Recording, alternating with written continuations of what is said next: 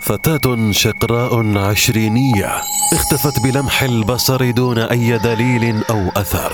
ثلاثة أجهزة عالمية شاركوا في التحقيقات. الشرطة الأمريكية ووكالة ناسا والأمن الفيدرالي ولكن دون جدوى. فهي الفتاة التي أصدر مجلس النواب قانونا يحمل اسمها. وعرضت جائزة بمليون دولار لمن يدلي بمعلومة تقود لها أو يعرف شيئا عنها. ليس لأهميتها أو لمكانتها الاجتماعية وإنما لغرابة القصة وبساطة أحداثها. فلم يكن هناك أي سبب لاختفائها ولم تتوفر أي معلومة تقود للفاعل. وحتى الفيديو الوحيد الذي كان من المفترض أن يقود للفاعل زاد القضية تعقيدا وغرابة. فمن هي جينيفر كيسي؟ وكيف اختفت؟ وماذا فعلت الشرطة من أجلها؟ هذا البودكاست للكبار فقط. نظرا لما يحتويه على أمور قد لا تناسب البعض. أنا عبد العزيز الخمعلي وأقدم لكم بودكاست ضد مجهول وإلى الحكاية.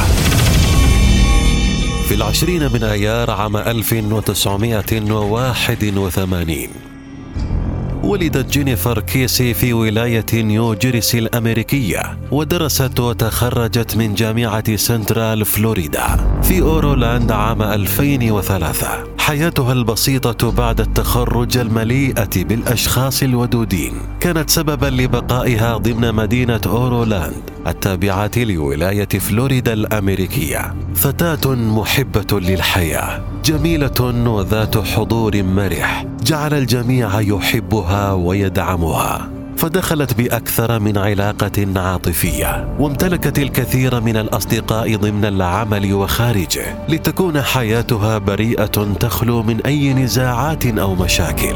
الأمر الذي جعل مصيرها الغامض لوزا محير للجميع.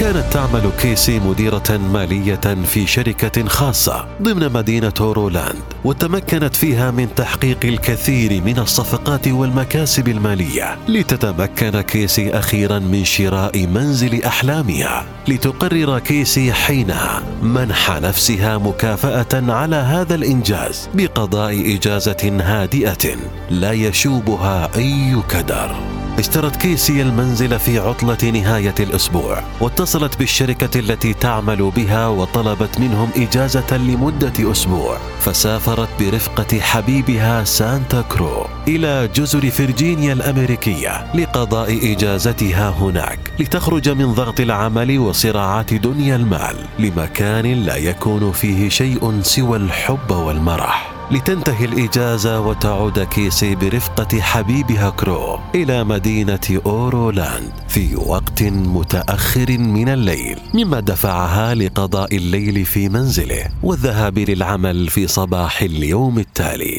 كانت علاقة كيسي وكرو مستقرة وتتميز بالحب والتفاهم وكان هدف الاثنين هو الارتباط والزواج في أقرب وقت ممكن إلا أن القدر كان له رأي آخر مختلف تماما. كانت الأحداث طبيعية ففي الصباح خرجت كيسي من منزل كرو وتوجهت لعملها بسيارتها السوداء من طراز شيفروليه ماليبو موديل 2004 أكملت دوامها بشكل كامل وغادرت من مكتبها في تمام السادسة مساء وهي في الطريق عائدة للمنزل. أجرت العديد من المكالمات مع عائلتها وأصدقائها. أما آخر مكالمة فقط كانت في العاشرة مساء مع حبيبها كرو. لم يكن هناك أي تفاصيل مثيرة للريبة. عمل وأصدقاء واتصالاتها. والأمر مستتب بشكل كامل. وقبل أن تغلق كيسي الهاتف الأخير تمنت الخير لحبيبها. ووعدته بالاتصال به في صباح اليوم التالي. وفي اليوم التالي وبالتحديد في الرابع والعشرين من شهر كانون الأول عام 2006 كان كرو ينتظر اتصال كيسي به كما اعتادوا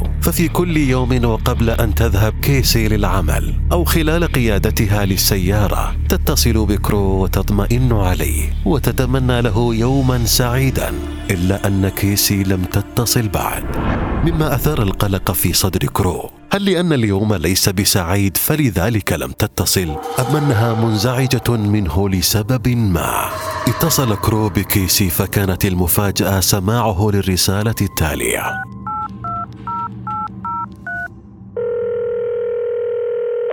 عفوا إن الهاتف المطلوب لا يمكن الاتصال به الآن. فضلا أعود الاتصال مرة أخرى. فوجئ كرو من إغلاق كيسي لخطها فمنذ ستة أشهر وحتى الآن لم يعهد عليها فعلا كهذا فاتصل بشكل سريع بالشركة لتخبره عاملة الاستقبال أنها لم تأتي بعد. الساعات تتوالى. وما زال هاتف كيسي مغلق ولم تحضر للعمل بعد. فاتصل كرو بمدير الشركة وبوالديها اللذان هرعا على الفور وقاد السيارة لمدة ساعتين حتى وصلا لمنزلها. سيارة كيسي غير موجودة فدخل الجميع للمنزل ولم يلاحظوا أي أمر غريب.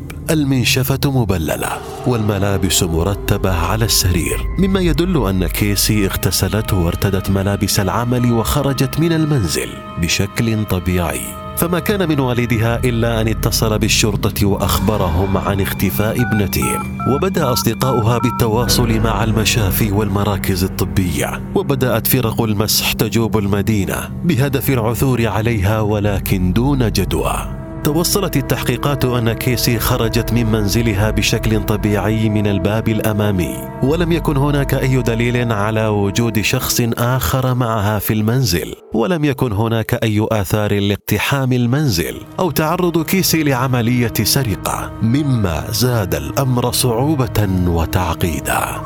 حل الليل. وفرق البحث ما زالت تبحث عن كيسي سيرا على الأقدام. وبالسيارات والمروحيات والقوارب ولم يتركوا مكانا إلا وبحثوا فيه ليعثروا أخيرا على سيارتها في صباح اليوم التالي. هرع الجميع نحو سيارتها التي كانت مركونة عند مجمع سكني. يبعد كيلومترين عن منزلها. ليجدوا أن السيارة خالية تماما من أي بصمات. فقد مسح الفاعل بصماته عن السيارة. وتم تعقيم السيارة من الداخل بمحلول كحولي. يخفي آثار الفاعل حتى تفشل جميع محاولات المحققين. بالحصول على عينة من الحمض النووي له لتبدأ معالم الجريمة بالوضوح فقد تعرضت كيسي لعملية اختطاف بعد خروجها من المنزل مباشرة وقد تم اختطافها بعد أن ركبت في السيارة مباشرة أو بعد أن مشت فيها عدة أمتار فقط. وقد اختفت معها جميع مقتنياتها التي تمثلت بحقيبتها الشخصية التي كانت تحمل داخلها. هاتفها الخلوي ومفاتيحها وبطاقة الائتمان الخاصة بها إضافة لفقدان حقيبة العمل التي تحتوي على جهاز الآيباد الخاص بها وأوراق العمل. وتم فصل الشريحة من الهاتف ولم يتم استخدام بطاقات ائتمانها اطلاقا من بعد يوم الحادث. وعن طريق الصدفة توصل المحققون للدليل الوحيد الذي قد يقود للفاعل. ففي المكان الذي تم ركن سيارة كيسي فيه كانت هناك كاميرا مراقبة تصور المكان فحصل الشرطة على الفيديو الذي صور الفاعل. وبالفعل تم التقاط صورة الرجل الذي كان يقود السيارة إلا أن رداءة الصورة لم تمكنهم من معرفته وحتى أصدقاء كيسي وعائلتها لم يتمكنوا من معرفة هويته. فقد كان هناك سياج حديدي فاصل يعيق الرؤية وطمس معالمه بشكل كامل. بدأت القضية تثير الرأي العام. وتدخل جهاز الأمن الفيدرالي لحل لغز اختفاء جينيفر كيسي. وتم الاستعانة أيضا بوكالة ناسا لعلها تتمكن من خلال أقمارها الصناعية معرفة مكان اختفائها أو مسار سيارتها وسيارة الفاعل ولكن دون جدوى. وبدأت التحقيقات تتوسع وتم التحقيق مع الجميع. عائلتها وأصدقاؤها وحتى حبيبها كرو. وثبتت براءة الجميع. لحين الوصول لمتهمين اثنين كانوا أهم المشتبهين بهم. المتهم الأول كان مديرها وصاحب الشركة التي تعمل بها. فقد كان مغرما بها وعرض عليها أكثر من مرة أن يقيم علاقة إلا أنها رفضت مرارا وتكرارا وتم اتهامه بأنه المدبر لعملية اختطافها بهدف الانتقام منها على رفضها له إلا أن المحققون استبعدوا ذلك في النهاية وذلك بعد التحقيق معه عدة مرات. أما المتهم الثاني فكان حبيبها السابق الذي كان يتواصل معها بشكل دائم ويطلب منها العودة له وأشارت التحقيقات أنه كان يلاحقها بشكل دائم. لكن التحقيقات توصلت إلى أنه بريء من هذه التهمة وليس له أي علاقة بعملية اختطافها. ومع ابتعاد الشكوك عن جميع المحيطين بكيسي توصل مكتب التحقيقات الفيدرالية أن كيسي تعرضت للاختطاف من قبل عصابة للاتجار بالبشر وذلك بالاستدلال بحوادث مشابهة لقضية كيسي حصلت في السابق وضمن مدينة أورولاند بالتحديد. فقد كانت المدينة مرتعا لهذه العصابات في السابق ولكن دون أي دليل يثبت ذلك. حب مدير الشركة لكيسي دفعه للإعلان عن مكافأة مالية قدرها مليون دولار لمن يساعدهم في الوصول لكيسي وهي حية ومكافأة قدرها 500 ألف دولار لإيصالهم لمكان رفاتها إن كانت ميتة ولكن دون جدوى. فلم يتمكن أي أحد من الوصول لأي دليل أو معلومة تفيد بمكانها. حية كانت أم ميتة.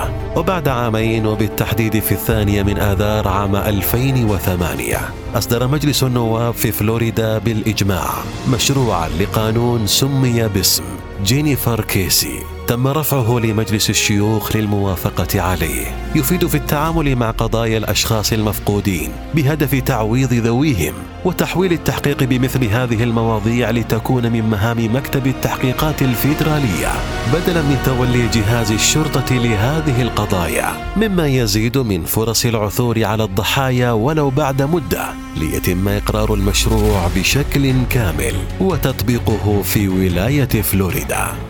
وبعد أكثر من 12 عاما أفادت عائلة كيسي أن مكتب التحقيقات الفيدرالية حصل على معلومات قد تفيد بالوصول إلى الجاني إلا أنهم ما زالوا متكتمين على الأمر إما لعدم كفاية الأدلة أو لعدم إثارة انتباه المشتبه وإلى حين كشف هذه القضية ستبقى قصة اختفاء جينيفر كيسي.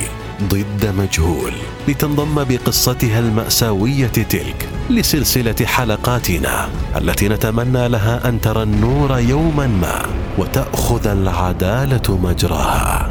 والآن السؤال لك عزيزي المستمع ما هو رأيك في هذه القضية؟ شاركني رأيك في التعليقات عبر حسابنا في تويتر أو عبر هاشتاج بودكاست ضد مجهول. وحتى الحلقة القادمة.